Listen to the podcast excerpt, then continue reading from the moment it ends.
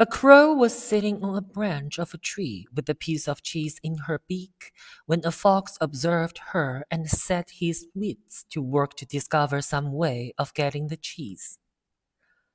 Coming and standing under the tree, he looked up and said, What a noble bird I see above me!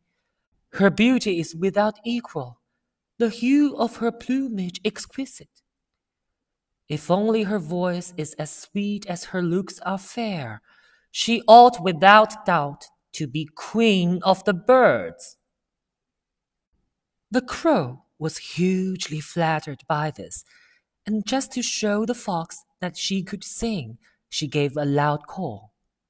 Down came the cheese, of course, and the fox, snatching it up, said, You have a voice, madam, I see. What you want is wits.